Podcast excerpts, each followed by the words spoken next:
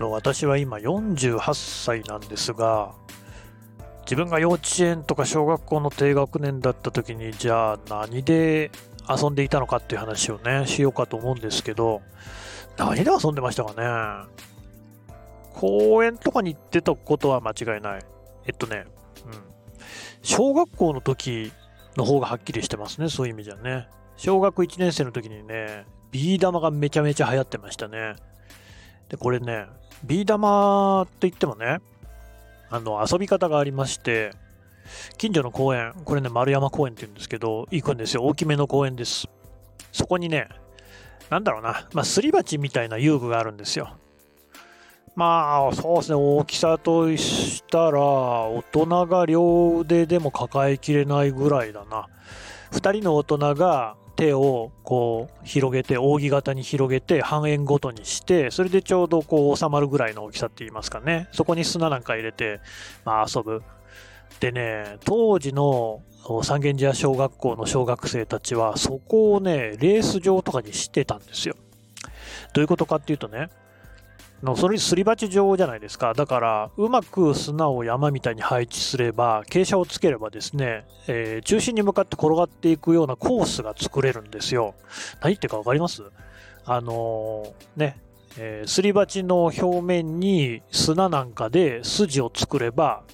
えー、コースができるでしょ？あとはね、だからすり鉢の真ん中に山を作るんですね。で、山のその中心とかからまただからコースを作る。で、ビー玉をこう3つぐらい並べてですね、で、板で、えー、板ってかね、木の棒とかアイスクリームの棒とかですけどね、をで、こう仕切りを作ってですね、パーンとこうね、開けると、一斉に3つ4つのビー玉が転がり出すと。で、転がり出したビー玉の中でどれが最初にゴールにつくかっていうのを当てるんですよ。始める前にね。で、当たったらその人はその転がったビー玉をもらえるっていう、そういう仕組み。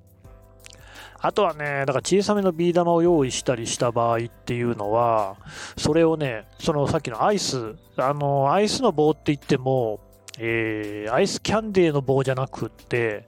クリーム型のアイスをこう、ね、すくって食べる、そういうこう木のヘラっていうのあるじゃないですか。あれをね、えー、と砂山に埋め込んで、で、砂山はガチガチに固めるんですよ。で、こうね、えー、ヘラをね、ポーンとこうね、弾みをつけることによってビー玉が飛んでいくんですよね。ぴょこんぴょこんつって。で、それによって、えー、こう、行って行ってね、進めていって、早くゴールに着いた方が勝ちみたいな、そういうやり方もありましたね。うん、伝わってますかね？これね、私今でもすごい高等な遊び方だったなと思って、まあもちろんそういうの仕切ってんのはね、小学校の中でも高学年ぐらいの子供たちだったりするんですけれども、私も1年生、2年生の自分でしたが、ビー玉をかけたり当てたりってことはやってましたね。だから手元のビー玉がね、増えたり減ったり、あとね、ビー玉によって価値がね、決まってるんですよ。一番価値がないと私たちの間でされていたのはガス玉って言って、あのビー玉の中に何にも入っていない気泡みたいなのしか入ってないやつ。で標準的なビー玉っていうのはあの赤とか青とかね緑とか何かしらその何ですかねあれビー玉の中入ってるのってね。あのなんだろうなんて言えばいいの？鳥の羽というか魚の鱗っていうかなんかこうね色が入ってるやつ。単色の色が入ってるやつが標準。でこれがね2色3色きれいに塗り分けられているものがあってこれは少し価値が高いんですよあとは大きさですよね。えー、ビー玉大きくなっていくと、えー、標準の5つ分の価値があるとか、なんかそういうのありまして、で、それを交換したりね、あるいは自分のこう、好きな色のね、柄のビー玉をこう見つけたりとかですね、それを取るためにゲームにチャレンジしたりみたいなことをやってました。うん。だからね、あまあそうは言っても、かくれんぼみたいなことも多分したとは思いますけど、まあ、おおむねそのビー玉をこういかに増やすかっていう、だギャンブルですよね。どこにかけたらどれが一番早くゴールにつくかって、これ競馬そのものですしね。いうことをやってましたね。はい。で、そうだな。だからやっぱり外で遊ぶことがほとんどでしたけれども、家の中で遊ぶってことも、これはもちろんあって、当時から。まあやっぱりレゴ、ね、今でもやりますよね。ブロックの遊び、ダイヤブロックってのがありましたね。まあでもやっぱりダイヤブロックよりレゴの方が人気ありましたね。うーん、テレビは、テレビを見るってことはあんまりなかったか。ファミコンはね、だから本当にあの出たばっかで、スーパーカセットビジョンとかね、うん、そういうのもありましたよね。ファミコンはだから僕は米原くんちでやってたのがありましたと。あとね、そう、うーん、私、その昭和50年、1975年生まれなんですけれどもね、ちょうどね、あのね、ヒーローものの狭間、裸回帰なんですよ。あウルトラマンとか仮面ライダー、多分この2つがね、えー、ヒーローっていうものの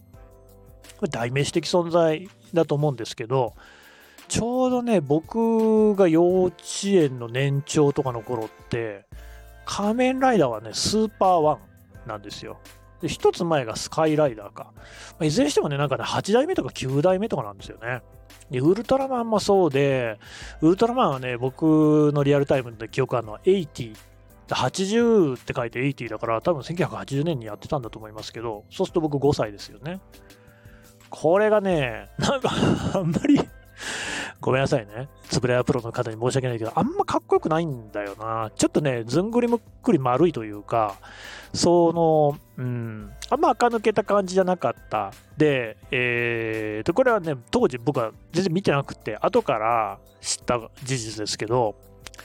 まあね、当時ドラマで熱血教師者みたいなの流行ったんですよね。金八先生筆頭にね。でそこをなんかオマージュしたというか、パクったというか、ウルトラマンの世界だけれども、学校の先生が主人公みたいな、そういう話だったらしいですね。まあ、まあ、はまんなかったんでしょうね。子供たちの間で、だろう、要するに、当時の僕の友達の間では流行ってなかった。まあでもね、米原君は持ってましたね。なんか変身セットみたいなのね。仮面ライダーもね、スーパーマンって知ってます？なんか腕がね、変わるんですよ。赤くなったり青くなったりしてね、火が出たり氷になったりするみたいな、なんかそんな設定だったと思いますけど、あんまメジャーじゃないんですよね。やっぱり仮面ライダーがすごい人気あったのって、まあ、初代とか V3 とかね、その辺だと思いますんで、アマゾンあたりからだいぶ人気下がってたんじゃないかなって感じしますけど、ああ、そう、ただね、戦隊もこれ人気ありましたね。私が最初に見たのはデンジマンだったけど、多分もっとあの早い子だと、えー、バトルフィーバー見てる、ゴレンジャー、バトルフィーバー、バトルフィーバー見てる子いるのかな？